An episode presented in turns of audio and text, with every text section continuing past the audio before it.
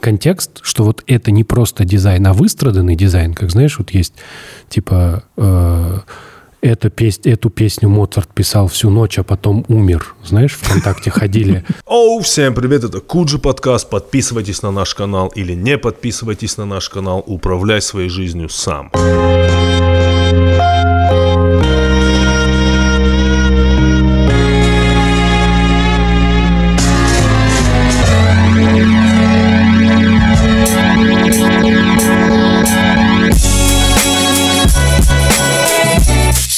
Итак, всем привет. Э, на связи Куджи.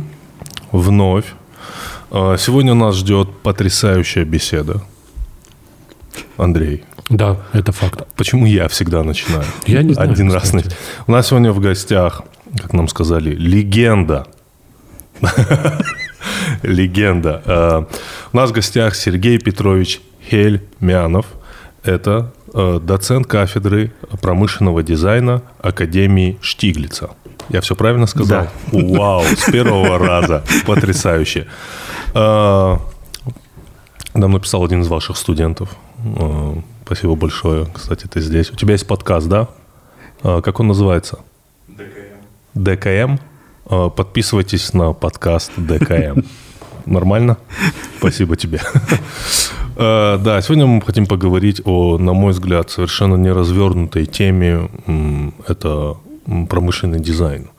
Андрей. Да, это очень крутая тема. У меня есть про нее очень смешная, ну, мне, по крайней мере, смешная история. А, как-то мы... Ну, подожди, мы... подожди. А, нам надо э, пояснить, да, промышленный дизайн – это немножко другое, чем мы привыкли, да, дизайн, типа дизайн, типа я дизайнер, это же, это же совершенно другое, да? Ну, вообще-то да, да, вообще-то да. В двух словах, что такое промдизайн? Ну, э, на самом деле, вот сейчас такая интересная эра, mm-hmm. мы сейчас с Димой как раз ехали в поезде, э, интересная эра, которая вот, ну, за последние лет там, 15 промышленный дизайн как таковой, он изменился вот с черного на, на розовый, там, с розового на черный. То есть э, э, до этого, до ну, вот, начала 2000-х годов промышленный дизайн это было ну, такое был русский термин, который это обозначал, назывался художественное конструирование. А, ну, абсурдное какое-то словосочетание с, нынешних позиций. Но в тот момент надо было как-то русифицировать этот термин. И наука, которая обеспечивала этот э, художественное конструирование, называлась техническая эстетика. Э, был целый огромный... Ну, вообще-то очень круто звучит техническая эстетика. Потрясающе. Прям на самом деле ты такой, типа, я бы такую группу послушал. Uh-huh. А, ну, техническая эстетика осталась, да, вот в науке, э, если там человек защищает диссертацию, он защищает ее по технической эстетике и дизайн. а, что такое вот, ну, это промышленный дизайн? Да? Промышленный дизайн – это такая ну, замысловатая, достаточно серьезная сфера, которая ну, проектирует все, на самом деле, к чему любой человек да, прикасается в 90% случаев в своей жизни. Вот начиная от этого микрофона, заканчивая этой бутылкой. Э, человек встает с кровати, которую спроектировал промышленный дизайнер, и она произведена промышленным способом. Одел тапки, которые спроектировал промышленный дизайнер, и она произведена миллионами тиражей гаражами, открыл за дверную ручку, которая... И т.д. и т.п. От зубной щетки до зубного тюбика. То есть это массовое производство, условно, каких-то изделий, да? Вот из-за того, что изменилась э, сама, э, ну, как бы вот эта вот промышленность, да, то есть теперь массовое производство, оно, ну, во-первых, оно не здесь, оно где-то там, в Юго-Восточной Азии. А, во-вторых, э, оно может произвести все, что угодно, да, поэтому если на, на протяжении всего там, 20 века, ну, там, с промышленной революцией, да, там, с 19 века, да, вот это художественное конструирование, проектирование этих э, изделий, производимых массовыми тиражами, там, промышленным способом, оно э, все было как раз о том, как это спроектировать, как это сделать так, чтобы оно массово и не было уродливо. Знаете же, да, эту легенду, что Made in Germany, да, вот эта надпись. Почему она Made in Germany? Э, она появилась изначально именно с этой страной. Э, хотя по-английски, но написано Германия. Э, потому что англичане ну, англи... А, а, немцы такая промышленная держава, да, такая тех... технологическая. И они начали производить эти промышленно предметы утвари, там, чашки, ложки, тарелки. И это было жесть, это было ужас. Ну, вот. И англичане для того, чтобы ограничить свой, ну, предупредить своих пользователей о том, что это жесть, они ставили вот этот шильдик, да, сделан в Германии. Это жесть. А, жесть в каком смысле? Да, это да. было некрасиво или это было неудобно? А, ну вот это так устроен как бы человек, да, даже вот мы сейчас, если сегодняшнего дня коснемся, да, если мы посмотрим на какие-нибудь, здесь же нельзя, наверное, бренды называть. Можно, можно, можно. Да. Почему? Ну, если мы посмотрим там на Теслу автомобиль, uh-huh. да, это же автомобиль, у которого есть капот, в котором есть двигатель внутреннего сгорания, а его там нет. А, и электромобиль в итоге выглядит почему-то как автомобиль с ДВС. То же самое происходило в период э, промышленной революции в XIX веке, да, когда так, у нас появился пар паровой привод. Как бы его присобачить, чтобы рикша был теперь паровым?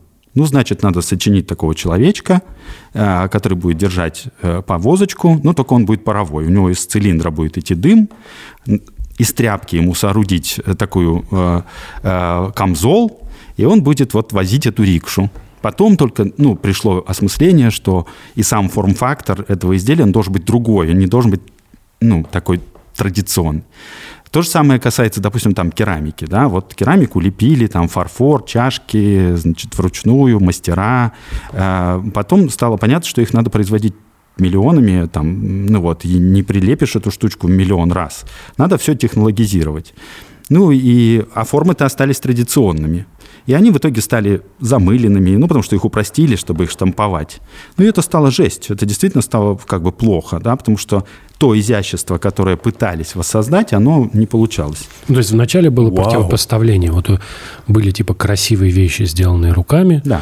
и уродливые вещи, сделанные промышленным способом. Воспроизведя эстетику ручного. Ну, мы, понятно. То есть как бы вот мы начинаем... То есть промышленный дизайн появился, когда сначала все таки промышленный дизайн нам не нужен, да, мы будем делать, как оно ну, делается, стали делать, получилось Made in Germany, все такие, типа, ну, что-то не очень, дизайн нам все-таки нужен, но он должен быть такой специальный, чтобы он не мешал нам, а помогал. То есть вот условно, если мы придумываем какую-то штуку для чашки, что она, например, будет треугольной, да, это нам сильно осложняет и удорожит производство, мы говорим, нет, не, не может быть треугольной чашки.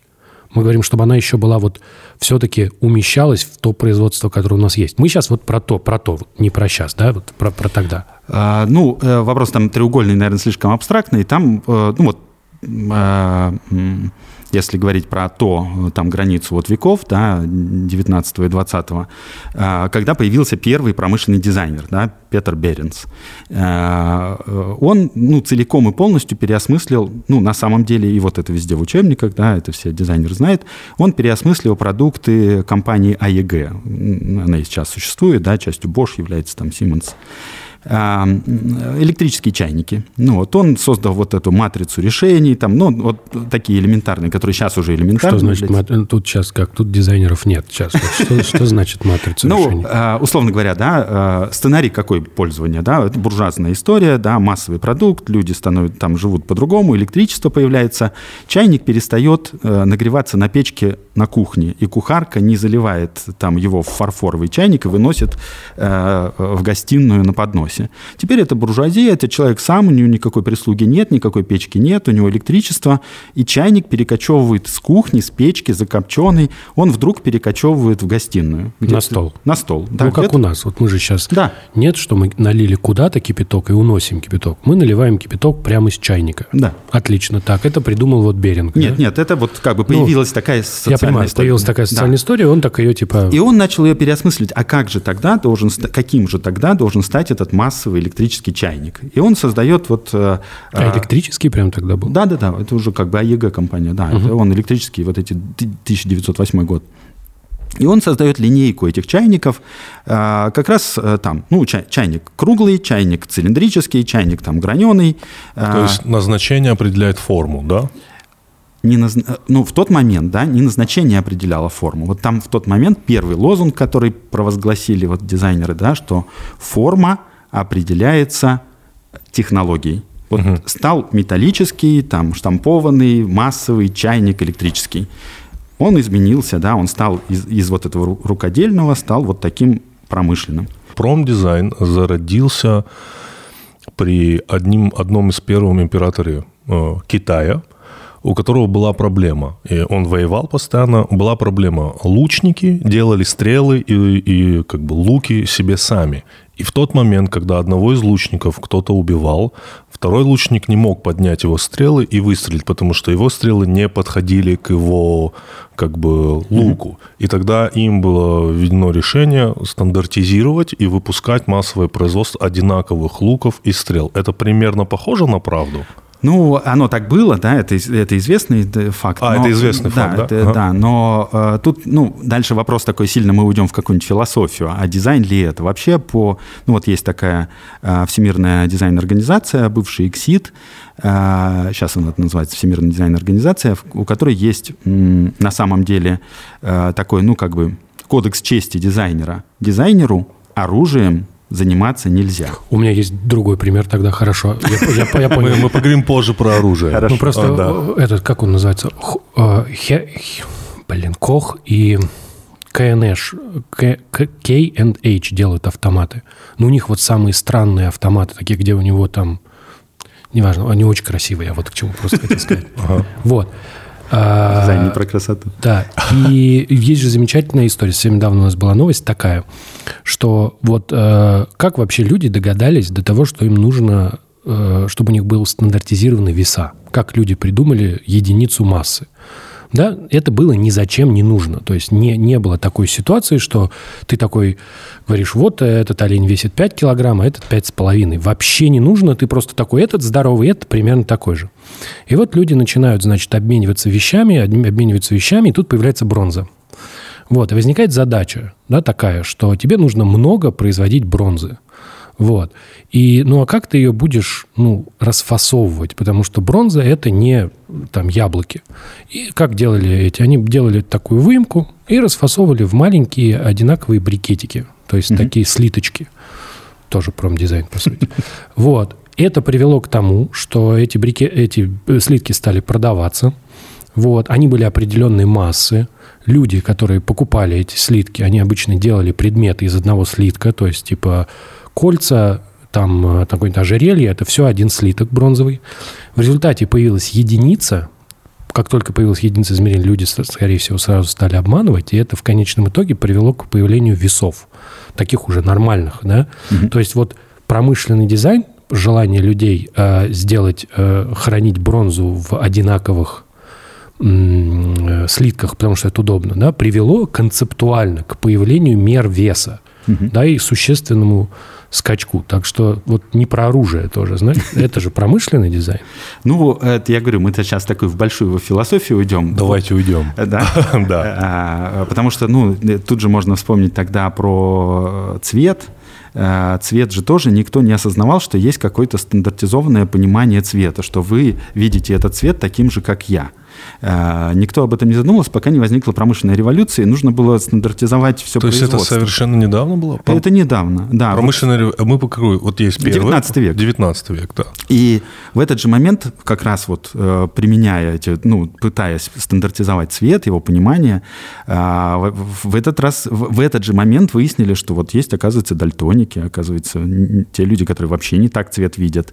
И, и оказалось, что цвет, вот, ну, его нужно определенным образом образом, да, вот это описывать, э, стандартизовать чем-то, да, ну и началось вот это, э, ведь на самом деле вот э, тоже для нас все это слово дизайн же такое замысловатое, где-то такое английское, а на самом деле две основополагающие школы дизайна ну вот в мире. Это Баухаус в Германии, сразу после вот революции немецкой, да, после Первой мировой войны, и ВХУТЕМАС, ВХУТЕИН в Советской России – одни и те же люди преподавали и там, и там. Вот они перемещались, и, допустим, один из самых таких известных продуктов Баухауза а, это там кресло, оно, ну, оно потом приобрело это имя, называлось Василий, в честь Кандинского, потому что Кандинский там преподавал, и он, ну, его были последователи, фанаты этого всего. И как раз вот эта школа Баухауса, она взяла за основу э, вот эти, эти идеи, которые в продуктах сформулировал Петр Беренц. А, Россия такое тоже уникальное же место. Да? В Петербурге, например, есть здание, которое Петр Беренц построил как архитектор. И мисс Ван был его сотником на этом объекте. То есть он представитель архитектора. А мисс Ван это вот э, модернист такой э, 20 века, который ну, вот эти всякие стеклянные коробочки придумал. Ну, вот. Типа какие стеклянные коробочки? Ну, вот самый его такой, наверное, знаковый э, павильон э, Германии в Барселоне, да, вот, который сейчас воссоздали, такой э, модернистский. Это все 20-е годы, да, но здание как будто бы построено вот в 21 веке. Ну, он вот создатель там американских небоскребов, например, некоторых, да, там таких стеклянных кубиков. То есть вот он такой модернист. А, и, э, ну, и подход как бы к архитектуре, как к дизайну. И э, Баухаус, э, вот это одна из первых школ дизайна, к слову говоря, все тоталитарные режимы, они борются с дизайном. Я сейчас что-нибудь опасное скажу, наверное. Нет, нет, говори. Так. Фашисты, ну, закрыли нацисты, да, придя к власти в Германии, они закрыли Баухаус и разогнали там всю эту шатью-братью дизайнеров всех по всему миру. А, большевики, когда э, сменился тренд социал-демократии ленинской на сталинскую вот эту вот всю жесть, ну вот, они тоже закрыли в Хутемас Хутеин и тоже всех разогнали к чертям собачьим. А почему? Какая логика? Потому что дизайн это же такая антропоцентричная история. Да? Дизайн это в принципе про человека, про его интересы, про, про его тонкости какие-то, про его особенности какие-то. Да? Вот мы когда описываем там, э, потребителя, мы же, нам важно не общее какое-то описание, что это мужчина там, среднего возраста, там, в принципе, ходит на работу, ходит с работы. Но это нам ничего для проекта не дает. Нам интересно то, что действительно вот его тонкие настройки, там, ну, вот я слышал такую историю тоже, интервью с, с промышленным дизайнером. Они, по-моему, работали над созданием кухонного ножа. И фирма, то есть клиент, да, правильно назвать, который mm-hmm. пришел делать заказ, он им там развернул какую-то презентацию, где они рассказывают про свою среднестатистическую целевую аудиторию, это там женщины, и они очень прикольную вещь сказали. Сказали, нам не интересно это, нам интересны крайности. То есть нам не интересна середина, нам интересны крайности от человека, у которого есть артрит, до атлета. То есть, условно, если человек с артритом э, может пользоваться кухонным ножом, то как бы и, и середина тоже. Это вот примерно правда? Это примерно корректно? Ну вот один из наших профессоров, такой э, очень, ну, такой ключевая фигура в области средового дизайна, угу. Борис Иванович Раенко, э, он э, продвигает все время эту идею, да, о том, что если мы делаем что-то усредненное, ну, мы получим серость. Не надо это делать, да, мы не получим ничего, ну, действительно так. А, поэтому, ну, на самом деле, вот если вернуться к этой, почему тоталитарный режим борется с дизайном, и они закрывают это все дело, да, и в 2013 году, надо сказать, в России закрыли в НИИТ. Это а, что такое? Это Всесоюзный научно-исследовательский институт технической эстетики. А, Техни... А в 2013? Да. А почему? Ну, вот я думаю, что тренд такой. Не-не-не, это понятно. Но мотивация-то была какая? А, я думаю, что недвижимость нужна была, я не знаю. А, На ВДНХ находился в, хорошем павильоне. А, все, ясно.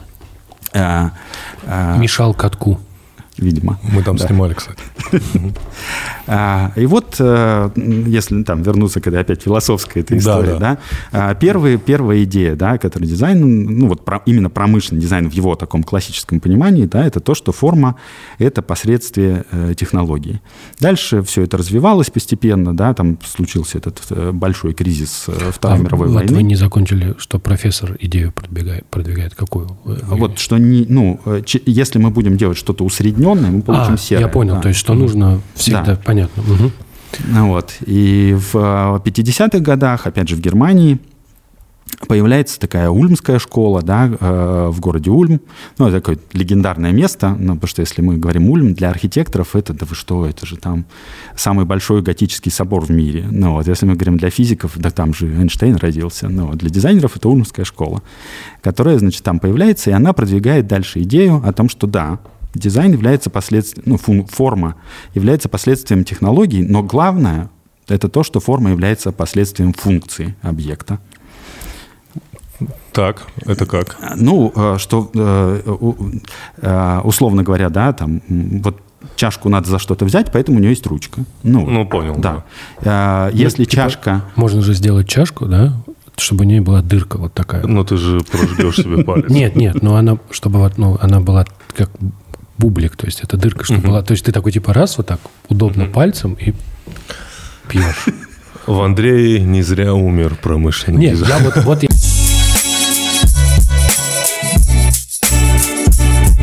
Эндрю Хорсман, у меня к тебе вопрос. А, Что-то, может быть, ты новое нам расскажешь в сфере облачных хранилищ, может быть, компании Selectel. давай я расскажу тебе новое в сфере облачных хранилищ. Сейчас, да, IT-технологии и вообще технологии, связанные с облаками, переживают бурное развитие. Да, Да. Потому что, как мы в прошлый раз поговорили, э, IT-инфраструктура нужна всем, и облачные технологии – это типа самая актуальная вещь, потому что это удобно, там понятно, за что ты платишь деньги, и в целом эта штука развивается. Да? Selectel – это компания, которая занимается облачными технологиями.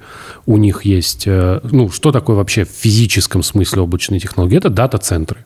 Что это такое? Это натурально такой центр, там очень много серваков, он, они все защищены, в том числе там от э, падения метеорита практически. То есть вот там они должны быть всегда включены, там всегда должно быть прохладненько, потому что серваки работают. Прохладненько. Дата-центры у Selectel есть в России. Они уже 12 лет этим занимаются, активно растут.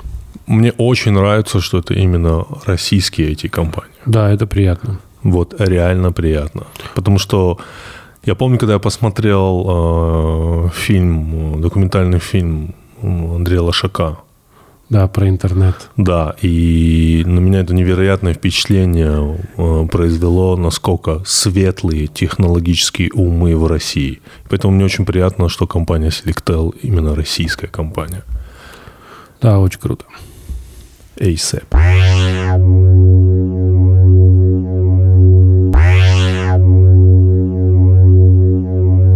Я, кстати, расскажу эту все-таки историю, которую Да. ты мне дал рассказать вначале. Она как раз про Ульмскую школу. Вот прям точно. Я, мы с женой, да, нас наши друзья вытащили куда-то там на винзавод, когда это было давно, давно.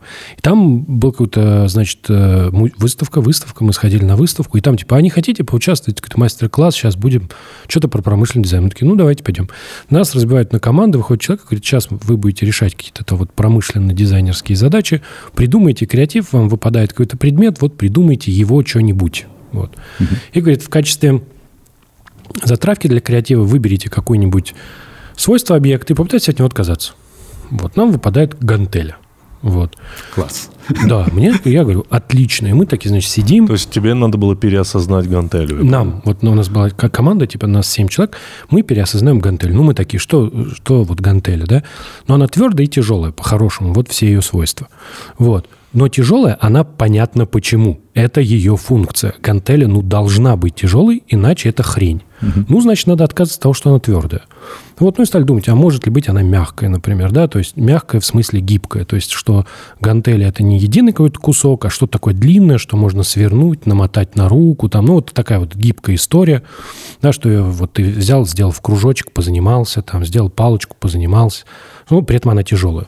Стали думать, понятно, что какой-то материал должен быть, ну, в общем, такой же идет, идет, ну вот, и подходит э, человек, он всех и говорит, ну вот, там, да-да-да, говорит, ну, типа, Нет, ты же рассказывал, что кто-то предлагал другую версию. Да-да-да, там была девушка, которая говорит, а давайте, давайте, вот чтобы она была легкая, типа вот легкая гантеля, например, надувная. И мы такие, типа, ну, девочка, ну, надувная гантеля, ну, типа, как...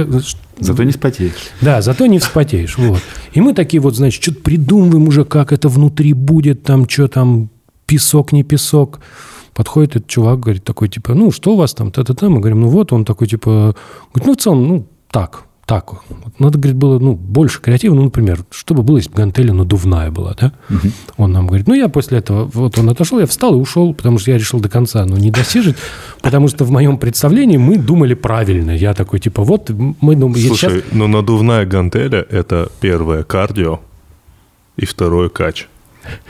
Понимаешь, две задачи выполняет. Как ты ее над- надул? Надул – это кардио, Я понял, да, это ты типа подул потом качаешься очень долго. очень долго. То есть у тебя то, подход не 10 раз, не, не Да, там да, 5 да. по Потом 5, ты ее сдул. 5 по 700. На самом деле, то, о чем э, вы говорите, такая традиционная ошибка И э, я, я даже, ну вот, когда у меня там новый курс начинается, студенты приходят, я точно знаю, что они это совершат, эту ошибку.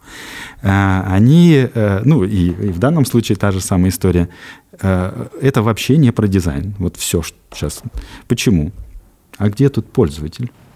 Где человек-то? Ему-то что на самом деле надо? А он здесь выпал. Здесь вот, а давайте, ну, поупражняемся в таком остроумии. Давайте изменим характеристики, технологии, это же все служебные функции дизайна. Это там, ну, да, ну вот опять же, если возвращаться к этой самой Ульмской школе, да, а, его, ее последователем, да, там и выпускником был Дитер Рамс. Ну, это шеф-дизайнер Брауна, который изменил вообще всю мировую индустрию промышленного дизайна и сформировал там 10 принципов э, хорошего дизайна. Можно я скажу пару? Я правильно буду говорить? А, итак, настоящий дизайн должен решать проблему какую-то, должен быть полезным. Да. Да. Настоящий дизайн не должен быть навязчив. Да. Настоящий дизайн, в настоящем дизайне не должно быть дизайна. Хороший дизайн, как можно меньше дизайна. Как можно меньше дизайна. Вот я сколько перечислил. Вы сейчас всю, всю хохлому испортили. Просто чуваки. И, и осталось еще где-то 6 или 7. Да. да. Ну, вот. Что там? Ну, э, там, там, на самом деле они такие, там, он этичен, он э, там э, экологичен. А, да, есть, экологичен, там, да. да, точно. А, вот мы уже там почти все и назвали. Сейчас так навскидку просто перепутаем, ага. да. Ну вот, но на самом деле он инновационен, например, один из принципов. И инновации, вот то, о чем сейчас про Гантелю говорили, да, инновации, они не имеют смысла сами по себе. Это опять же говорит э, Дитер Рамс еще в 50-60-х годах, а, о, о том, что инновации нужны только для того, когда они решают какую-то проблему человека. Если человека мы из этого всего выкидаем, э, выкидываем, то это вообще не дизайн. Это угу. какие-то упражнения по расширению сознания, какой-то там восточная философия, еще что, все что угодно, только, только не дизайн. Дизайн решает ну, вот, проблемы людей. И э, дальше, вот если опять к этой канве вернуться, э, э, дальше все переедают вот этой истории, там, с, начиная там, с 50-х годов с Ульмской школы и где-то до начала 70-х годов, все переедают этой истории, что дизайн, вот он такой правильный, да, вот он такой э, решает проблемы, и, и там вот чашка, она не просто должна быть чашкой, она должна стабилироваться, да, ну вот, она должна, потому что она у вас, у вас маленькая квартирка в центре там Гамбурга, да, ну вот, и, или там этого Ульма. И у вас поэтому маленький э, шкафчик, да, такой. То есть, ну, вот эти хрущевочки, это же такая тотальная модернистская история. И все вот эта стандартизация, все это такой модернизм, когда подразумевалось, что ну, у людей какие-то примерно одинаковые потребности. Ну да, вот э, э человек там кандидат наук, поэтому ему надо сделать там трехкомнатную квартиру, да, там дать в, в Москве. А если бы он просто там какой-то преподаватель, ну, значит, в двухкомнатную. Ну, то есть какие-то стандарты, они вот в модернизме, и это там шагало широким таким по, по всему миру, и в итоге все поняли, что все наелись этих стандартов, на самом деле все нестандартные. И тогда приходит э, эпоха там, ну, двух таких тоже гениев – ну, если в области дизайна, то это Хартмут Эслингер, опять немец. Ну, вот, э, а вообще э, что-нибудь э, как бы за сто лет не было создано немцами? в области дизайна. Мне кажется, не немцами. Не немцами. Мне кажется, англичане еще сильные очень. По-моему, главный дизайнер Apple, он же англичанин, да? Да, Джон да, да, да, он англичанин. А, но вот этот самый Эслингер, это тот, кто создал э, вот эту линейку дизайна Apple в самом начале. То есть вот эта вот Белоснежка, его дизайн-язык да, 80-х годов, и все 80-е годы Apple создавал Эслингер. И он перевел свою компанию из Германии в, э, в Америку, да, вот Frog Design, Э, Федеративная Республика в Германии, да, там, ну, вот он перевел это э, в Америку и для Apple выполнял там эти свои, свои, свои работы. И в итоге все, и, и, и Эслингер, он, да, форма, она э, последствия, является последствием технологий, да, форма является последствием функции, но форма эмоциональна. Форма считывается человеком через эмоцию. И в итоге он вот это продвигает, и, и это действительно становится ну, таким социальным большим трендом. Действительно, все дизайнеры а, в этот момент да, начинают э, как бы анализировать форму с позиции эстетики и эмоций, которые она вызывает. Постепенно-постепенно все приходит к э, такому яркому и большому явлению деконструктивизм, когда, э, ну вот, архитектура конструктивизма – это стойка, балка, перекрытие, дверь, человек прошел, все. Логика, ну, опять же, вот она антропоцентрична, да. Почему человек должен обходить стойку? Ну, он же главный, а не стойка. Стойка его должна обходить, а не он ее. Поэтому ее надо снести. Но ведь перекрытие рухнет. Да и хрен с ним. Ну вот. В итоге деконструктивизм – это вот эта такая, ну, деконструкция, да, сломанная конструкция, но во имя человека, во имя его эмоций. Вот самым ярким примером, наверное, деконструктивизма э, является фильм э, «Дюнкерк». Э, помните, когда там эвакуация идет с америк... английских солдат? Нолана фильм, да? Да, да, да. да, да, Нолан, хороший, да. Ханс хороший. Циммер. Вот это яркий пример, да, там сломана абсолютно конструкция вся фильма, да, там перемешаны какие-то куски сюжета во времени, несколько линий, все это а, музыка там не, не Ханса Циммера, да, не, не музыка, а какой-то такой звук, который тебя вгоняет в эту панику, ты ничего не понимаешь. Именно для того, чтобы создать в тебе внутри эту эстетику, да, то, то есть вот это чувство, ну, эстетика слова чувств, чувство этой паники, да, неразберихи, ну, вот, что происходит. Сюжет не важен, конструкция не важна. И, э, например, да, э, вот этого Ханса Циммера э, недавно BMW, да, BMW пригласила для того, чтобы он придумывал звуки для, для... Ну, то есть он был бы дизайнером звуков да. для BMW. Вау.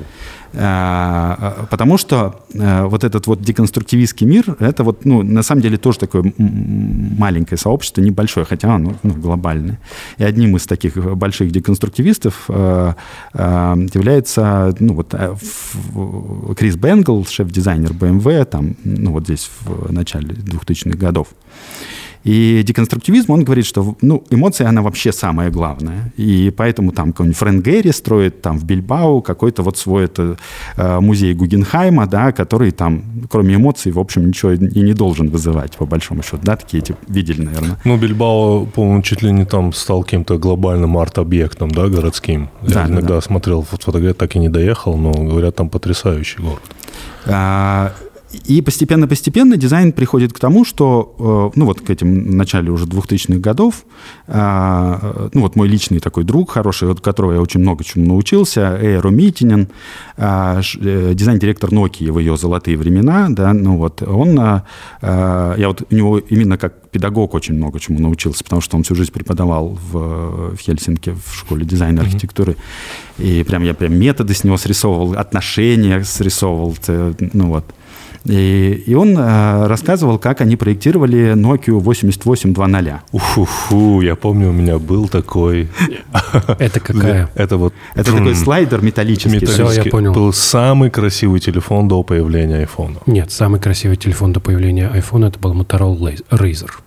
Э, вот тут мы поспорим. Motorola Razer вот, это... У нас есть... Вот, давай. Motorola Razer Motorola это Razer. разъеб просто. У меня был и Motorola Razer, и 8820, но 82... Motorola Razer не было вот, э, о чем Я Сергей понимаю. Петрович, не было вот этого звука, знаешь?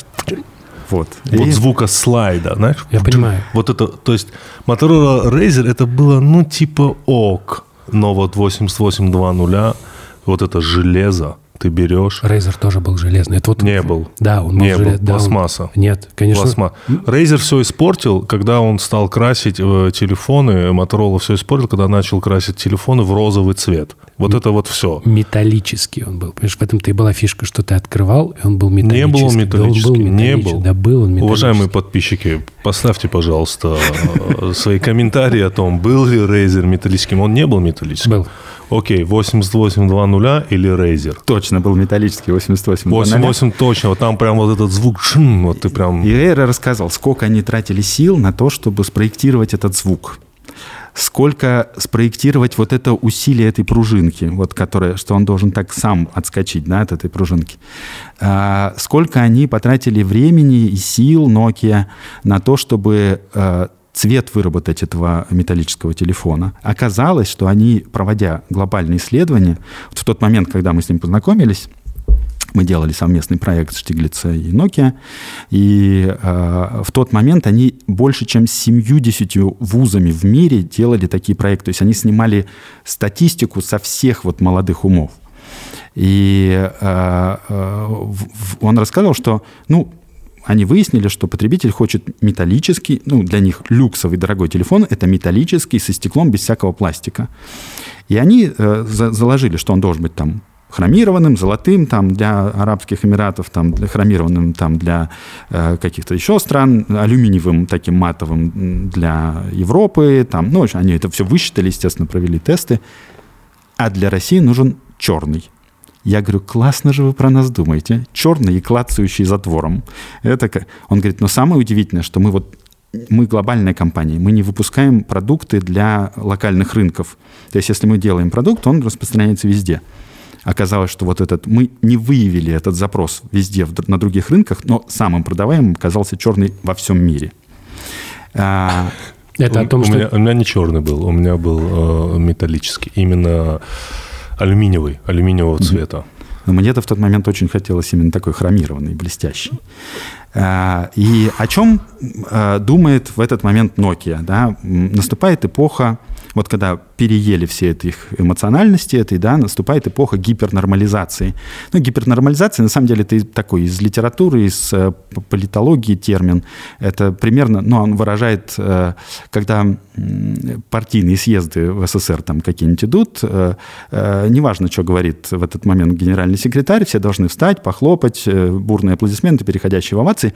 То есть смысл имеет только форма, содержание смысла не имеет никакого вот в дизайне на границе вот этого там 2000, там, ну, первый, там, 2005, 2007, 2006, как раз в дизайне приходит глобально а, вот эта гипернормализация. Все думают только о форме, что она технологична, она функциональна, она эмоциональна, она э, эстетична, и все это только про форму. Это вообще не про содержательную часть. И тут происходит революция. В 2007 году появляется этот э, э, iPhone, который форма с содержанием разорвана абсолютно. Э, и, и, и весь дизайнерский мир э, ну, переживает какую-то депрессию. Но, ну, все понимают, что все до этого 150 лет думали о том, что форма, ну, такой морфологический подход, да, как бы форма и содержание – это одно и то же. То есть форма должна выражать содержание. И вдруг там навигатор, там фотоаппарат, там все что угодно, форма не меняется никак. И э, это еще, ну, социально э, срослось с тем моментом, когда, ну, все, все промышленность перевели туда, куда-то в Азию, и перест... вот это вот художественное конструирование, когда дизайнер сидел прямо на заводе, проектировал что-то, тут сварка, тут давайте зачистим, не в эту сторону разогнем, это перестало тоже иметь какой бы то ни было смысл. Ну, ты придумай, а уж там как-то сделают за три копейки. Ну, не так, так эдак сделают. И на самом деле вот этот 2007 год, это большое такое, э, большая революция в дизайне в глобальном смысле, вот в промышленном дизайне. Что интересно, я когда вот учился в, до Академии Штиглица в Ярославском художественном училище, у нас была крутая преподавательница, которая преподавала культурологию. Вот дизайнеры сидят там на задней парте, что-то в этот момент рисуют, там, ну вот, Тюника преподает культурологию. Э, но она так ее классно преподавала, что она нас всех смогла в свою религию да, вовлечь. И я пытался найти эту информацию, я не нашел. Она в тот момент, это какой-то 90-й год, там, 91-й, она говорит, вот смотрите, мой учитель, там она училась где-то в МГУ, а, а, он э, вывел такую закономерность, что э, в истории человечества предметный мир и непредметный чередуются. То есть вот есть период, когда там несколько там, миллионов лет э, есть следы предметной деятельности, потом раз – нет. Ну, видимо, люди в этот момент танцуют, пляшут и стихи сочиняют, не оставляют предметных следов. Потом опять там сколько-то сотен тысяч, сотен тысяч, там полоборот. И это такой конус, да, это как бы такая спираль по конусу. И говорит, точка, в котором это все сойдется, вот этот профессор там из МГУ высчитал, она будет в 2007 году. Я думаю, мы там, а что будет в 2007? Говорит, ну, вы-то доживете, вы-то увидите сами там, ну, вот что там в 2007, когда в полоборота изобра... предметного мира соединится с непредметным миром. Вот оно как бы то есть я до сих пор потрясен, как насколько 2007 год прямо точка в точку. Э, э, вот эти культурологи предсказали эту ситуацию. То есть реально iPhone это была революция, да? В, области, в промышленном дизайне. В промышленном да, дизайне, да. да. Более того, Nokia все это придумала сильно заранее. А, вот когда они в 2005-2006 году делали проект со студентами, что придумали, ну и вот наши студенты победили, а, что придумали тогда наши студенты? Они придумали, что телефон, причем это было совершенно с других позиций, то есть это было, ну тогда воровали телефоны, ну тебя воруют телефон, все твои фотографии, смс все достается жулику какому-то, надо как-то обезопасить. Что нужно сделать? Нужно сделать так, чтобы в телефоне этого ничего не было. Ну вот, то есть ты берешь телефон, ну вот я беру ваш телефон, угу. э, прислоняю палец, и он становится моим. Я вхожу в свое облако. И я пользуюсь своими смс-ками, своими там, записными книжками и всем прочим. Ну вот, отдаю его обратно вам, вы опять прислоняете свой палец, он становится вашим. Ну вот, и так любой может. То есть телефон просто становится порталом. А, и когда Эйр тогда вот собирался, да, там, ну, вот в Финляндии они там привезли из 70 стран всех студентов в Хельсинки. Потом посадить, там они там что-то там в центре Nokia, там что-то они там упражнялись, какие-то мозговые штурмы. Потом их посадили всех в самолет, отвезли в Лапландию, в университет Лапландии, где Морозу, там все прочее. А потом а, тоже разделили там на какие-то группы и сказали, нужно придумать символ графический, который бы показывал Nokia Connecting People. И перемешали их там все эти интернациональные группы. И вот та группа, где наши были студенты, которые победили, они придумали такой символ, что вот все, кто в группе есть, они на э, листочке рисуют ладошку. Каждый разным э, цвета фломастером. Ну вот, получается, как бы издалека одна ладошка, а изблизи видно, что их много. Они сняли горнолыжный, Nokia сняла горнолыжный курорт где-то там в Лапландии склон, расчертила его на клеточке, выдала распечатку в натуральную величину этого склона, этой ладошки, каждому группе по кусочку. Они выложили это дело свечками, стемнело, и они сфотографировали это со спутника. И каждому это вот так, такую в конце этой истории Похоже на военную операцию. Да. А, вот наступает вот это... Это как очень крутая вечеринка, знаешь. Ты такой, мы там творили... А было же, что там здоровались, да? Ну, там как-то, да, там да, да, да. детская рука и взрослая да, рука, да, да. что-то такое. И, Вау. и в этот момент Nokia, на самом деле, вот Air тогда сказал, что э, нет никаких проблем вот это нам сделать. Э, нам сделать, ну, в общем-то, iPhone в тот момент, то, что придумали студенты. Э, э дальше ну, там, по политическим причинам его, ну, как бы Nokia Mobile, да, уконтрапупили, ну, просто Microsoft их специально, да, уничтожили. Ну, и Эра в тот момент говорил, ну, мы финны, мы как бы маленькая страна, мы не можем быть такими глобальными. То, что у нас это получилось, это случайно. И они перешли э, в состояние сервисов. То есть вот, например, сейчас даже в финских вузах соотношение студентов промышленного, а финский промышленный дизайн это культовый, это канонический промышленный дизайн. А, но сейчас соотношение студентов, учащихся на промышленном дизайне и на сервисном дизайне, это 5 к 20. Почему? Да, потому что вот на этой революции, вот на этом 2007 года, после вот этого этапа гипернормализации, да, наступил этап, который, ну, мы так в школе в своей, да, вот как Ульмская школа свои принципы, так вот Штиглица тоже выработала свои принципы, э, дизайн новой нормальности, их тоже там 10. Ну, вот. О том, что форма перестала иметь значение, э, и как наш вот заведующий кафедрой Николай Геннадьевич Куничев, да, продвигает эту идею, не форма имеет значение, а состояние формы.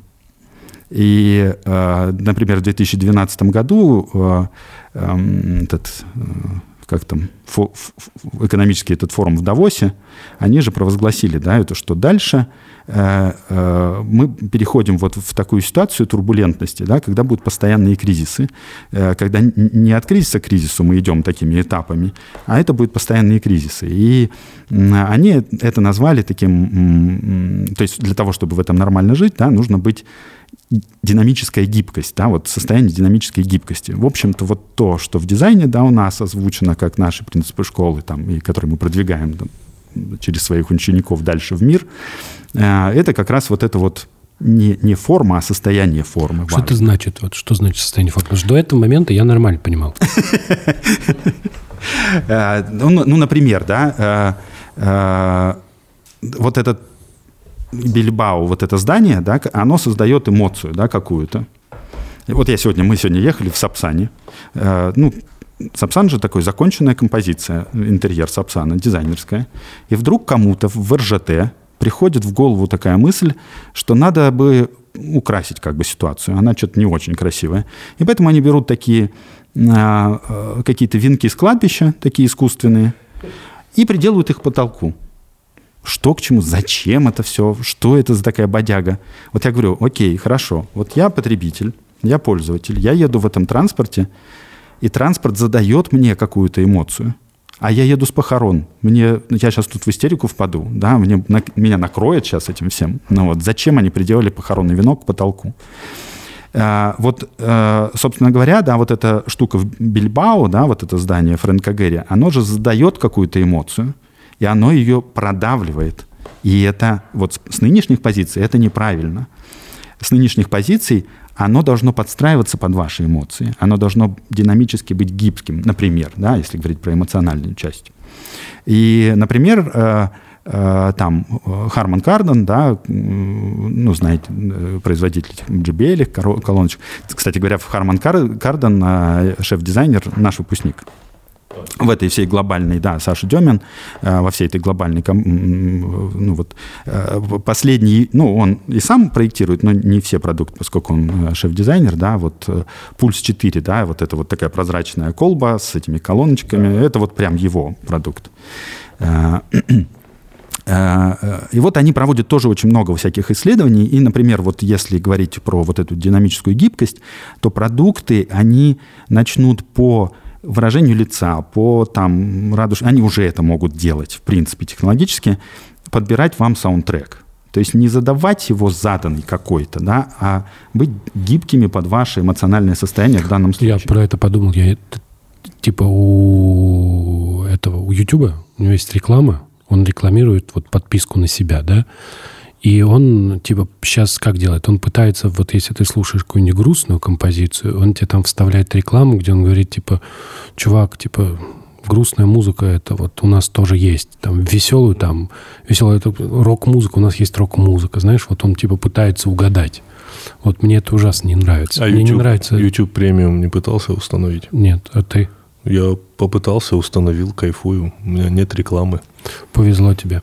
Вот, я хотел сказать, что мне не нравится то, что вы говорите. Мне не нравится мир, в котором э, мои эмоции, ну, типа, под них начинают подстраиваться. Потому что очень же хорошо, когда ты пришел, например, грустный, да, а дома весело чем когда ты пришел грустный, и все, и все вокруг загрустило. Грустная ну, колонка. Это не значит, что оно должно как бы быть именно э, там, если я еду с похорон, то оно мне похоронный марш должно играть. Нет, но оно должно быть этично.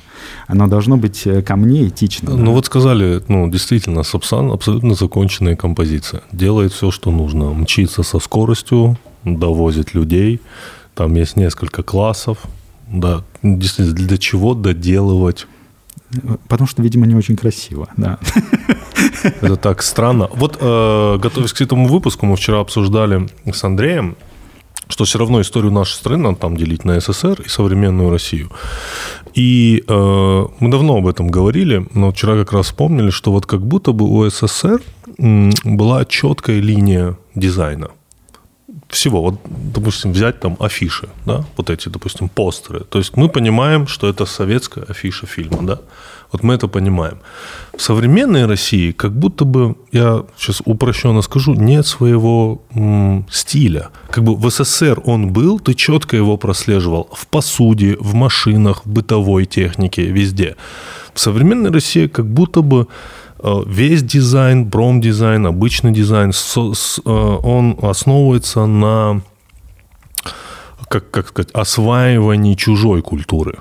Ну, то есть, если даже взять любой постер российского фильма, он, ну, точно это как постер какого-то голливудского фильма. Если взять любой постер советского фильма, мы точно будем знать, это советский фильм. То есть сто процентов. Мы правы или нет? Ну, вот. я думаю, что тут несколько да, фактов. А, первое это то, что э, ну, как бы другая эра, да, сейчас, э, вот этой генеральной линии быть в принципе не может. А, ее не может быть в принципе. Не, не, не, не только у нас, да, то есть это вот это такой пост постмодернизм, да, где, ну, он, если так очень утрированно, э, порочно понимается, да, что хочу, то и ворочу. Но на самом деле это не так. Э, поэтому, ну, вот это вот такая разношерстность, да, нет генеральной линии. А второе, да, вот тут тоже не стоит путать, что, что такое дизайн и что такое стиль. А, в, в дизайне, ну, как таковом, да, вот в нем, может быть, где-то философски есть какие-то национальные особенности, mm-hmm. может быть. А, ну, точнее, не может быть, наверное, они есть. Но в, э, то, то, о чем вы говорите, это э, эстетические, да, это какие-то стилистические, это, ну, ск- скорее про стиль такая, такая история. А, а стиль, вот он, он же определяется, в общем, тремя такими сейчас какую-то начну нудятину, как вы говорите, э, тремя такими группами большими аспектов. Да, это социальный запрос, Угу. Это индивидуально-психологический запрос и технологические возможности. Вот это такие три большие группы, да, которые, это, ну, если мы там э, как, как, как-то вот не осмысливаем да, себя, вот, э, тут да, даже не осмысливаем, а ощущаем скорее. Вот тут скорее не логика, а чувство, да, эстетика. Э, почему ярко выделяется финский, скандинавский, допустим, графический дизайн. Да? Или Икея. Ну да, вот, ну, ну, скандинавский, скандинавский, да. А, потому что а, у них же есть четкая философия о том, что такое хорошо и что такое плохо. Да? Ну вот там их же философия. Этика через эстетику. То есть эстетика во главу угла.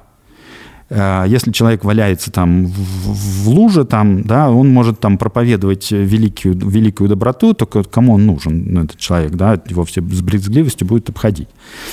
Э, если мы посмотрим, сейчас что-нибудь опасное скажу, э, если мы посмотрим какую-нибудь эстетику доминирующей в нашей стране религии, где там вкус, где там чувство меры, где там этика в итоге – ну, я согласен. А, то есть там, причем у меня есть классный заказчик, э, он как раз такой очень верующий, и мы с ним вели э, такие дискуссии на эту тему. Я ему говорю, а почему так? Почему вот э, есть законченное, целостное произведение Троицы Рублева. Почему ее надо покрыть золотым окладом, обклеить какими-то каменьями? Чем больше, тем лучше. Ну, какой-то кошмар. Ну, то есть кичем и безвкусицей убить шедевр. Он, значит, взял время подумать, через какое-то время мы с ним встречаемся, он говорит, потому что люди же хотят, ну, все, он, они несут как бы иконе все самое ценное, все. Я говорю, окей, хорошо. То есть для идеалистов, для людей верующих, почему-то ценным является не вкус, не работа души, а каменья и золото. Где, где этика? Тогда у меня такой вот еще вопрос как раз-таки. Я тоже слышал такой термин, что когда ты смотришь на вещь, э, дизайн этой вещи должен многое говорить о создателе. А, не Создатель это не в смысле Госп... Господь. Да, понял. Ну, да, да. Я понял. Ну, то есть ты такой смотришь, вот я смотрю на вашу книгу, ну, возможно, потому что вы мне ее подарили. Кстати, вот книга, ребята. Отличное название, просто. Да, ну, это, это, это отдельный анекдот. Этот шильдик надо сорвать. Это советское название нашей академии. МУКа. А, серьезно? Да, поэтому оно срывается и остается... Ну, Вау! Санкт-Петербургская школа дизайна. Мирзаян Хельмянов. А, Обязательно. Светлана Гашакна Мирзаян – это наш легендарный такой советский дизайнер. А, самый таким крутым ее продуктом, самым известным, такой иконой ее является микроавтобус РАФ 977 Латвия 60-го года, такой кругленький. Рафик, ты что? Рафик. Рафик. Да. Точно. Так, э, э, так. Я, прервал. Да, нет, нет, нет, мы начали... Э, что... Ты сформулировал, про, что про вещи, ну, по вещи можно по, понять по, что-то по создателю. Про создателя, да. Ну, вот на самом деле это тоже такой вопрос философский. Но если вы покупаете, э, идете в магазин, как угу. потребитель, и покупаете себе чашку. Да. Э, есть ли в ней какая-то, вот это такой терминологический, есть ли в ней художественная ценность? Вот в этой чашке? Да. Я понимаю. Вот как я вот да. про эту чашку. Белая чашка. Да. Я обожаю белую да. посуду. Не знаю почему. Все, что вы сейчас говорите, это не художественные ценности, это эстетические ценности. Ну вот, э, да, эстетические ценности. А художественные это э, вот в этом спектакле художественной ценностью является то, что она его предала. Э, и люди, которые за этим наблюдают, они сопереживают ему и испытывают катарсис, они понимают, что так нехорошо. Вот это художественные ценности. В чашке есть какая-то такая история? Нет ничего. Вот, допустим, вот если ровно эта чашка не была бы белой, а Да. была бы позолоченной, Да. э, вот тут вот золото Да. какое-то, какие-то, ну вот все вот эти элементы роскоши, как Да. я не знаю, там нарисован был бы... Ну, не хохлома, но, наверное, может быть, какие-то там небоскребы Дубая, я не знаю, там, и так далее. Я бы понял об этом человеке, ну, окей, с этим человеком у меня абсолютно разные вкусы, сто процентов. То есть так разрисовать чашку, ну, ребят, я, я бы ее не купил. Когда я вижу белую чашку, такой, о, значит, белую чашку создал человек, который любит Белые чашки. белые чашки. Ну не... Нет, вот у меня вот вопрос тебе. С какой посуды ты любишь есть? С белой или черной? С черной. Почему? Не знаю, мне очень... Я более того скажу. Я люблю квадратные тарелки. Нет, квадратные тарелки, да, я про цвет говорю. Моя жена тоже любит есть с черной посудой. Я ненавижу есть с Да? черной посудой. Знаешь почему? Почему? Потому что я не могу разглядеть в черной посуде всю структуру еды. Я понимаю. Структура еды круто выглядит и аппетитнее выглядит еда на белой посуде. На, на черной посуде, например, овсяная каша выглядит просто невероятно круто. Овсяная каша на черной посуде, Да. на белой посуде она выглядит еще лучше. Хорошо. Давай, овсяная каша с малиной, С малиной. да, с ягодами, политая медом. Без меда. Подписчики. Овсяная каша. Черная посуда или белая посуда? Значит, белая чашка, черная чашка. Не, я точно за белую У меня посуду. вот какой вопрос. Я, вот мы сейчас, так как-то мы затронули, и э, вот мы поговорили, вспомнили православие, я подумал, что... Нет, я вот, у- я когда приезжаю в Рим, например, вот когда я в Италию вообще, там всего очень много. Вот итальянцы, они не знают меры ни в чем. Но при этом, да, у них выходят красивые вещи. То есть они не знают меры, правильно же, да? Но Э, Опять же, да, вот это... Дукати, там, Ламбор- Ламборгини, ну, как бы это красивые вещи. При том, что их окружает, ну, там же, я говорю, в Риме там все, там, там каждый камень, там вокруг камня, там стол, стулья, еще сверху какой-то креатив, там все сыпят, кто-то поет обязательно. Вот, там просто невозможно, там прям откровенный перебор. Сейчас тоже немножко порекламирую школу. Э, Про итальянский дизайн. Э, Дизайн-директор Фиата по интерьеру Инна Кондакова, выпускница нашей кафедры. Э, В ее ведении интерьеры Фиата, Альфа-Ромео, Лянча, вертолетов Агуста и Века. э, Это вот она руководит э, интерьерами э, этих всех э, транспорт. Э, Сама она спроектировала, например, интерьер э, Альфа-Ромео э, 159 Брера Мгм. и 159, когда она седан или универсал. Сама она спроектировала, например, э, Fiat 500 э, первую версию, интерьеры. Э, Это когда она еще не была богиней. Ну, вот сейчас она уже, понятно, богиня, там дизайн-директор. Ну, вот. Итальянский это дизайн. Э, Несомненно. а Если мы вернемся к тому, если... Или православный, тут уж мы как, как мы решим. Э, Тут э, про, про то, э, можно ли понять про, потреб- ну, про автора, да, про создателя. Э, Ведь в дизайне э, э, это порог, если мы что-то там понимаем про автора. Автор, дизайнер, да, это вот я на первый курс пришел м, академии, э, и у нас была классная преподавательница Елена Петровна, ну, вот, Иванова. Она говорит, самый красный дизайнер – это Алла Пугачева. Потому что она формирует эти образы абсолютно, ну, она сама пластилиновая, да, и я увидел интервью Пугачевой, который сказал, так я сама никакая, поэтому я могу быть там в какой-нибудь там давит грудь подоконник э, хабалкой такой с рынка, могу быть там примадонной, могу быть рокершей, ну, потому что я сама никакая, я пластилиновая.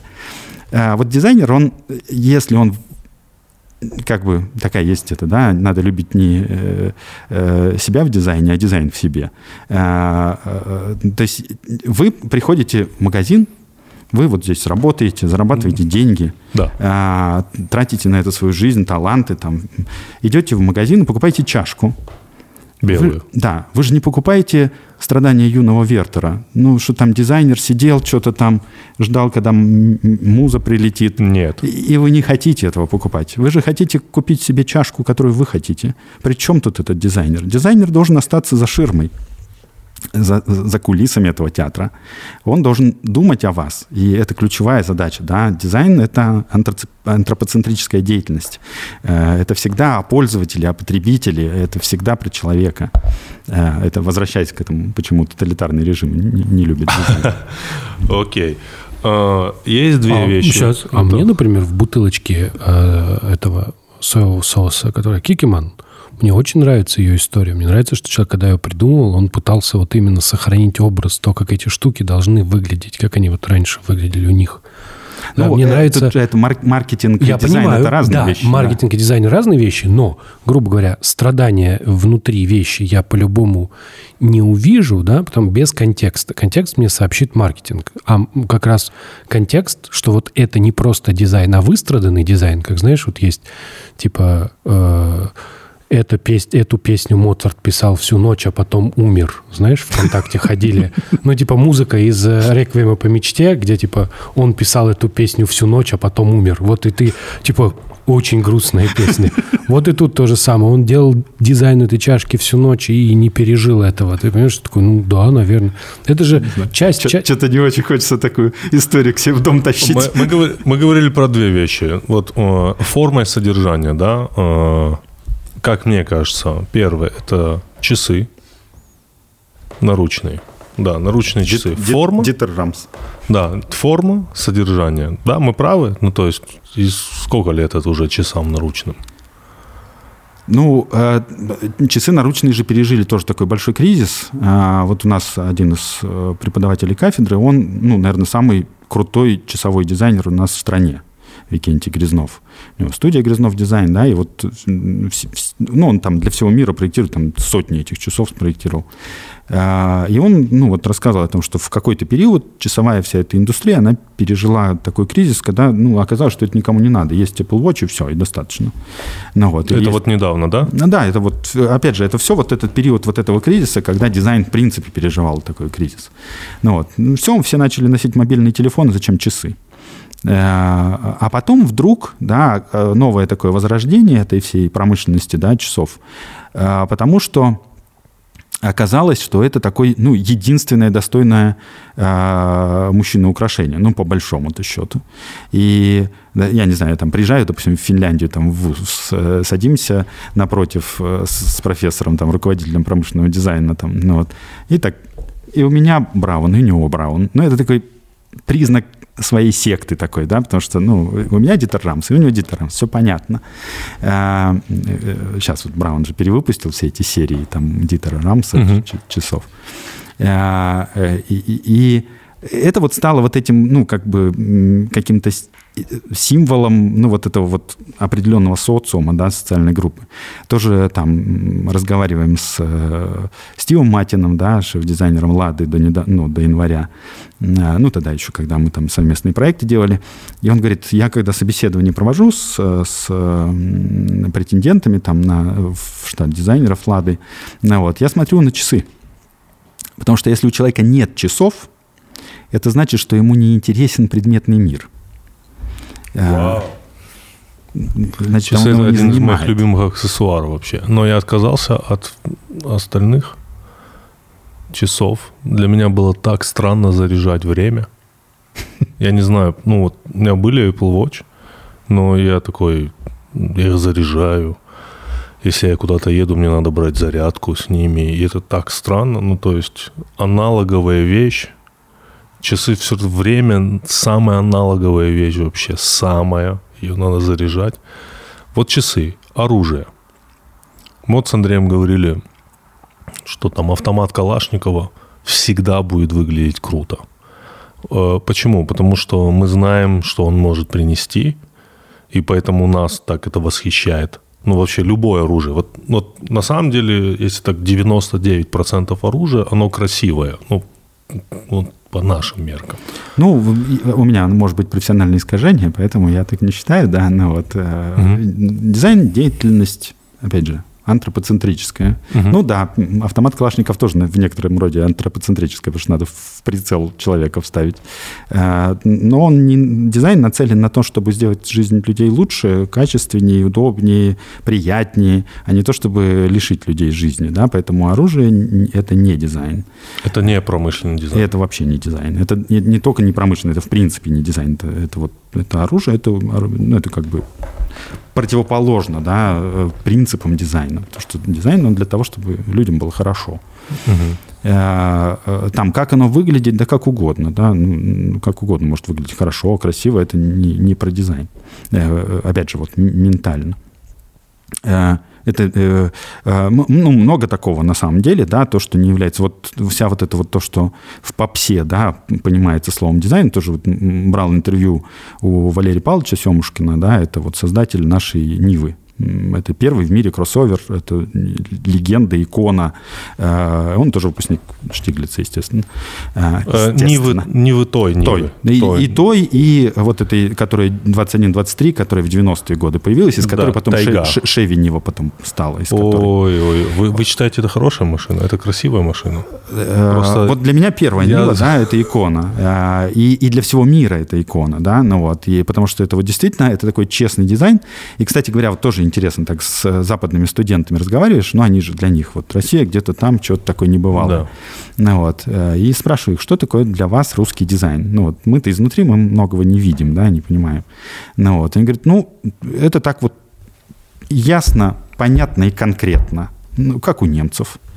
Ну, говорю, ноги оттуда, ну, из одного места растут, да, в, в, из Академии Штиглица. Ну, вот. А, второе, да, то, что я спрашиваю, а что для вас Лада?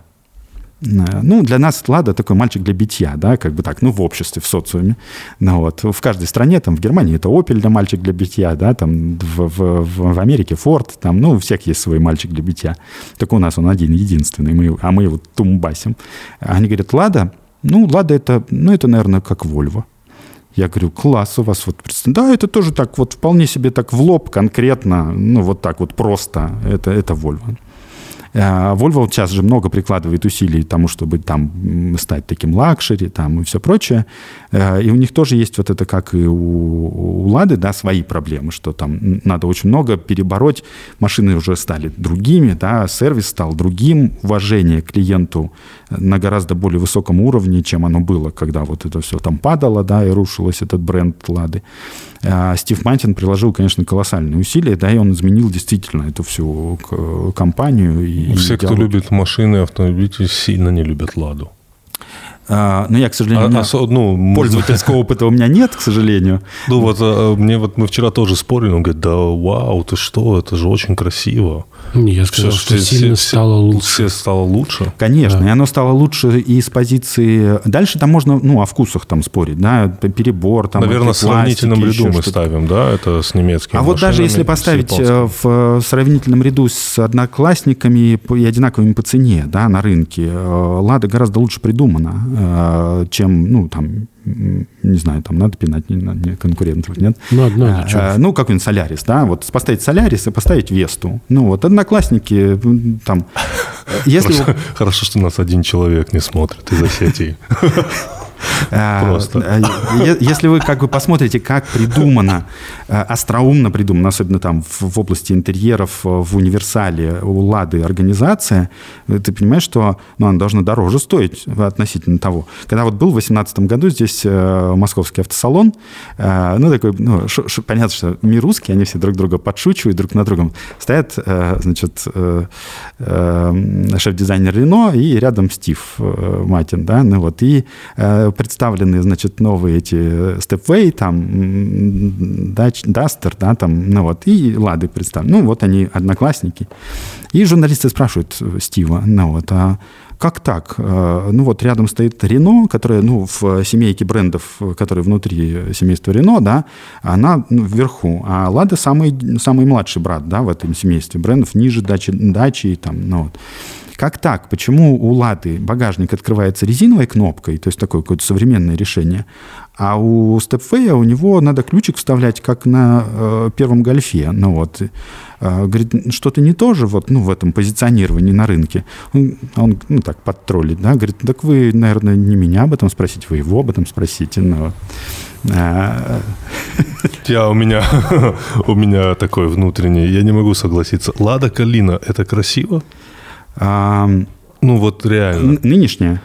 Ну, вот как бочонок такая, я не знаю, она нынешняя какая Ну, мне, опять же... Священная вопрос, корова автоваза, это Вопрос красиво, Калина. красиво... Э, ну, сейчас Калины нет, сейчас есть Гранта, да. Гранта. Э, да. И, как и, она выглядит, ага, я понял. Э, и просто слили Калину, да, вот они же там был седан, э, универсал, да, просто хэтчбэк, сам... да, они все стали Грантами. Ну, вот. Э, ну, вопрос красиво, это же такой очень сильно субъективный.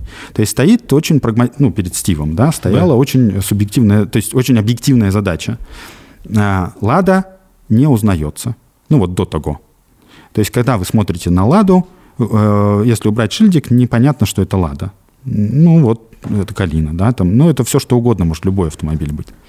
И стояла перед ним сугубо такая прагматическая задача сделать так, чтобы Лада узнавалась, даже если вы закрыли шильдик. А дальше, ну, вот эти там, а, какими решениями он достигал, это нам вопрос там субъективный, может нравится, может не нравится, но он эту задачу решил, он ее поставил, и он ее решил. Теперь действительно вот с какого ракурса не посмотри, на X-Ray, там, на Весту, да, и, и сейчас с новыми лицами на э, Гранту э, и Калину тут же, тоже, да, ну, сейчас тюнингованная, э, мы теперь ее узнаем. Э, то есть задача сформировать целостный вот этот модельный ряд э, продукт, продуктовую линейку, она, ну, это сложно. Компания, которая устроена как войсковая часть, ее перестроить сложно. Но устроена как войсковая часть? Э, автозавод ну, я понял, в да. Советском Союзе, да. он устроен как войсковая часть. А правда ли, что в Советском Союзе все заводы, допустим, завод по производству Беломор-канала – такая байка ходила. Завод по производству э, папирос Беломорканал, там типа меняешь на линии одну, а, одну деталь, и он превращался в завод по производству калибра 7,45, по-моему, да. Я слышал, Или 7,62. Не, знаю, не знаю. Да. Байка, поэтому, поэтому такого размера были сигареты? Да, ну, да, да, да, да, да. Что типа Прикольно, можно набивать эти, не, не, не... Ну, гильзы, да, да, да, да. можно гильзы набивать порохом, а не, а не сигареты табаком. Не знаю, для меня реально самая уместная и красивая машина России, это, будете удивлены, КАМАЗ. Вот это реально что-то аутентичное. Вот КАМАЗ едет, и такой, вау, КАМАЗ едет, поберегись. Я серьезно тебе от колес до кабины, до водилы внутри. У меня были эти модельки. Так. Модельки маленькие. Потому мне очень нравилась моделька Нивы. Она была единственная, у которой колеса да. Вы говорите, вы говорите про какую Ниву? Нива вот с Первая. такими... Первая. Первая. Я люблю Тайгу. Вот Нива Тайга мне нравилась. У моего отца была Нива Ну, которая Шевроле. сейчас Нива Легенд, да, вот классическая Нива. 21, Почему 21, Тайга? Такое отличное года. название. Нива Тайга вообще супер, но все понятно. Нива Тайга, все, она для тайги. У ну. моего отца была Нива Шевролет. Честно, она неделю побыла Шевролетом. Все остальное время она была Нивой. Вот. Ну, у меня скептическое отношение, честно, к этому. У меня у папы не Нива Шевроле, он на ней ездит. Я, когда приезжаю, он нас на ней забирает. Вот мы в ней внутри бываем. В принципе, внутри быть можно. Вот, так. вот еще мне одна машина нравится. Урал. Урал, вот. да? Вот тоже. Так вот, я тебе скажу, что из всех, из, из всех моделек, да, вот самые запоминающиеся это были руссобалты. Это машины, которые существовали в начале 20 века. Ну, ты спать долго. хочешь, Андрей? Почему? Ну, ты так разговариваешь, ты усыпить нас тоже хочешь, да? Да. Чуть пободрее. Вот. А второй – это «Москвич». Мне вот очень нравился москвич, который вот был такой. Ну, Космич, мы его назвали Космич. Знаешь, есть москвич хэтчбэк такой. Ну, я вот, к сожалению, модельный ряд не знаю, мы назвали именно этот Космич назвали. Там, в селе, когда я жил. Да? Я имею в виду тот э, москвич, у которого сзади вот эти красные штучки, как треугольнички такие, знаешь, которые похож на космич. Окей. Еще одна вещь, которая... Это винил. Скажите, в чем секрет винила, почему он всегда эстетически, это лучшее ретро. Ну, э, эстетически в каком плане? Как звучит? Нет, нет. Вот э, от того, как ты берешь обложку. Во-первых, мы пришли к выводу, что когда ты берешь винил, на обложке винила любой исполнитель с своим любым альбомом будет выглядеть круто. Вообще абсолютно любой, не знаю. Будем кого-нибудь пинать, Андрей? А, ну, Филиппа Киркорова? Филиппа Киркорова обложка на виниле. Ну, блядь, кстати, что-то я... круто, круто. Будет Ну, круто. типа- ну да, если так его типа, взять. вышла пластинка Филиппа Бедросовича.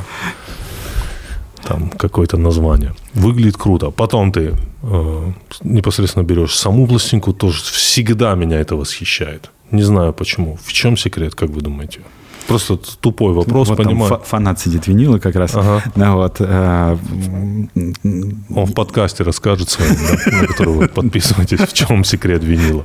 А, э, Ну, во-первых, я думаю, что в этом всем есть, да, вот это вот, ну, как бы эмоциональный отклик, да, то, что вот проектирование, э, то, что дизайнеры чем много сейчас занимаются, да, после того, как художественное конструирование умерло, да, проектируют эмоциональный отклик. То есть за этим всем вот э, какие-то вот эти ощущения, да, э, какие-то и тактильные, и запахи, и размер, наверное, этой вот как бы картинки, и э, ну, вся вот эта вот, ну, на самом деле, я вот, у меня тоже дома большая коллекция, там, проигрыватель давно умер, а коллекция пластинок сохранилась. Э, Я помню, что, ну, вот когда это был винил, э, музыка э, доставляла мне удовольствие слушать ее вот на проигрывателе. А Когда это стало, ну, я просто это стал слушать с таким, ну, это я слушал на виниле у себя дома, а сейчас я как бы помню, что это было классно. Ну, вот, то есть это не, не, не, не пробуждало те же вибрации какие-то внутри душевные. А, На самом деле это вот, вот очень, очень такая интересная история проектирования э, вот этого эмоционального отклика. Э, э, Методологии проектирования, они интереснее, чем сам эмоциональный отклик. Как это э, высчитать, как это спроектировать, какой эмоциональный отклик от этой чашки, там, проектируемой, да, как его заложить. Э, э, Более того, э, на самом деле это придумали даже вот эту саму методологию проектирования, описали и придумали не дизайнеры, а инженеры. А, Есть такая книжка «Аффективный инжиниринг». Аффективный инжиниринг, ну, так бы, про- проектирование эмоций. Консей. Мицу Нагамачи, а, профессора японского. Самый известный продукт, который им спроектирован, это а, Mazda MX-5 Miata, вот этим методом конца инжиниринга. А, а, И там я, ну, я, по-русски ее нет, я начал ее переводить с английского. А, Ну, когда идет литература, я что-то понимаю. А когда начинаются там какие-то интегралы, вторые производные, ну, я и по-русски это не понимаю, а тут уж как бы совсем не- нехорошо. То есть методология этого проектирования эмоционального отклика это, это вообще так затейливо, это так интересно. Э, э, И, и во многом, да, вот там, в этой методологии, в том числе заложено, что вы должны собрать объекты и попытаться их проанализировать, почему, да, вот взять их и разобрать вот на эти молекулы, да, почему от пластинки есть этот кайф. Я тут вспоминал недавно в Твиттере, наткнулся. Вот мне очень нравится в таких историях, когда люди проек- проектировали вещь и не задумывались об этом, а вот почему-то получилось. И я вот наткнулся на тред обсуждения э, коробок, коробок пустых видеокассет. Потому что коробки, в которых были видеокассеты, они были с каким-то рисунком. Они не были просто одного цвета, да, там был какой-то рисунок. Вот. Ты И та- говоришь ВХС кассет, да? да, в, в- в- VHS, да, вот, то есть как бы, и там вот, и, и там вот эта подборка, она очень крутая, потому что ты смотришь и думаешь, блин, а вот, ну, люди, когда они это проектировали, у них видно было, что какая-то идея, у всех разная, просто у всех разная, там, там, как кассета BASF белая с серым градиентом, очень круто смотрится, такой, думаешь, вот это да, вот, или там какие-то графические элементы, и это все, вот если это вместе сложить, ты вдруг понимаешь, что за этим тоже стояла идея, что там кто-то сидел и такой думает, ну, наверное, люди записывают что-то на эту кассету. Ну, я не знаю, как я вот так себе представляю, такой, записывают что-то на эту кассету, да, а потом она будет стоять на полке, да, и вдруг она будет стоять на полке крайней, и ее будет видно, да, и что же тогда увидит человек? И вот он увидит вот эту вот офигенную вещь, то есть там какой-нибудь там треугольник, что-нибудь это. А Насколько еще... я думаю про БАСФ э, и вообще там про немцев, они это проектируют на каком-то бессознательном уровне. Так же, как вот у финнов. То есть они проектируют эту встал, эстетику. Просто встал, пошел в туалет покурить, по дороге случайно обложку спроектировал. Не-не-не, вот они реально, то есть их эстетика, она спроектирована ну, условно говоря, да, вот как это последняя там э, история, что там Илон Маск посмотрел, э, как устроена ракета наша, это «Союз», да, и он сказал, не-не-не, так люди не могут летать, и начал проектировать там свое. А, а, действительно, это вот, опять же, такая идеология, вот это, это, это вот то, что, то, о чем мы говорили, да, если там автор, если там создатель, это вот у нас есть такая, да, легенда, да, которая тоже заложена где-то в ДНК кафедры у нас, о том, что на планете жили неандертальцы и карманьонцы. Неандертальцы э, жили в тех же условиях, что и кроманьонцы. Да? Они там откалывали какой-то кусок э, остекленелой этой застывшей лавы и э, отрезали им там корешок или там кусок мяса. Э, тоже делали карманьонцы, да? они жили в одинаковых условиях. Но карманьонцы, поскольку они были другими культурно, э, они придавали вот этому куску лавы этой там застывшей форму. А, и для них это был ну, какой-то некоторый культурный обряд. В это закладывался какой-то культурный код. А, в итоге неандертальцы вы, вымерли, э, карманьонцы пошли дальше. Ну, по другой версии, значит, по одной из версий мы наследники карманьонцев, по другой версии э, человек разумный также вот в параллели жил с, с карманьонцами и еще больше уделял внимание культурному коду. И э, в итоге, ну, если там продлить до сегодняшнего дня, сейчас, может, какой-то будет это такой протест, э, там вызов, выз, вызову сейчас эмоциональный отклик. Э, нас 140 миллионов. Э, финнов 5 миллионов, например, финнов. Э, кто больше влияет на мировую э, такую предметную культуру, мы или финны? Ну, к сожалению, наверное, финны. А, и вот это то, о чем я говорю, что они где-то на каком-то вот этом ментальном уровне закладывают э, э, какую-то эту вот свою философию, какой-то этот культурный код, своей любой спроектированный объект. Э, будь то там лавочка в, в супермаркете, где вы сидите и ждете, пока там жена примерит все, что надо, э, и заканчивая вот этой там какой-то чашкой э, производства. Вот яркий пример, мы сегодня Гжель уже вспоминали, да, но вот Гжель и финские чашки Арабия, их фарфор Арабия, изначально одно и то же. Белые чашки с синими значит, расписями. А, почему Арабия это культовый дизайнерский бренд? Чашка стоит 20 евро, все ее покупают в огромных количествах, успешный бизнес, э, где нет никакого и разлюли малины. Ну, вот. То есть это со временем трансформировалось вот под эти ну, изменения это культурного этого кода. Да? Гжель как была, такая и была. Ну, вот она никуда не трансформировалась и ничего не изменилось. А, э, поэтому вот я говорю, что если Э, про БАСФ, то, скорее всего, эстетику самой этой кассеты, она является... Вот немцы в этом смысле, это очень показательная история. Это же вот барон Александр Людвигович. Э, э, с чего вдруг да, человеку понадобилось создать олигарху, владельцу заводов газет-пароходов, вдруг создать самое богатое учебное заведение в мире – в центре столицы империи выкупить целый район, построить немыслимый хай-течный дворец с э, подогревом, это в 19 веке, с подогревом э, газонов перед зданием, чтобы они зимой были зелеными, э, вложить в эндаумент фонд этого учебного заведения денег примерно столько, сколько Россия выручила за продажу Аляски, своих денег просто вот взять туда положить, и на проценты скупать по всему миру там шедевры э, искусства, декоративно-прикладного, посуду, чашки и все прочее, чтобы э, культивировать эту историю. Э, с чего вдруг? Да, вот это же какой-то, это действительно, ну, опять сейчас что-нибудь некорректное скажу. Не, нормально. Да. Мне просто кажется. Появился в итоге, в итоге там Кракау, да, Гедеке, Кракау архитектор здания училища, э, ну, вместе с ну, Гедеки он. А, э, Мисс Махер, первый директор, немец, немец, немец, Штиглиц.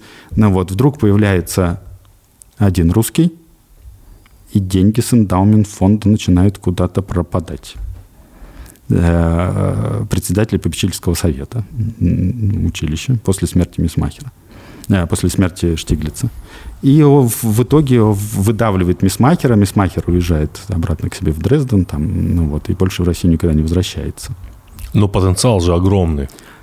Потенциал настолько огромный, э, что эта школа переживает войну, э, блокаду, э, революцию, гражданскую войну и нынешние не очень позитивные времена.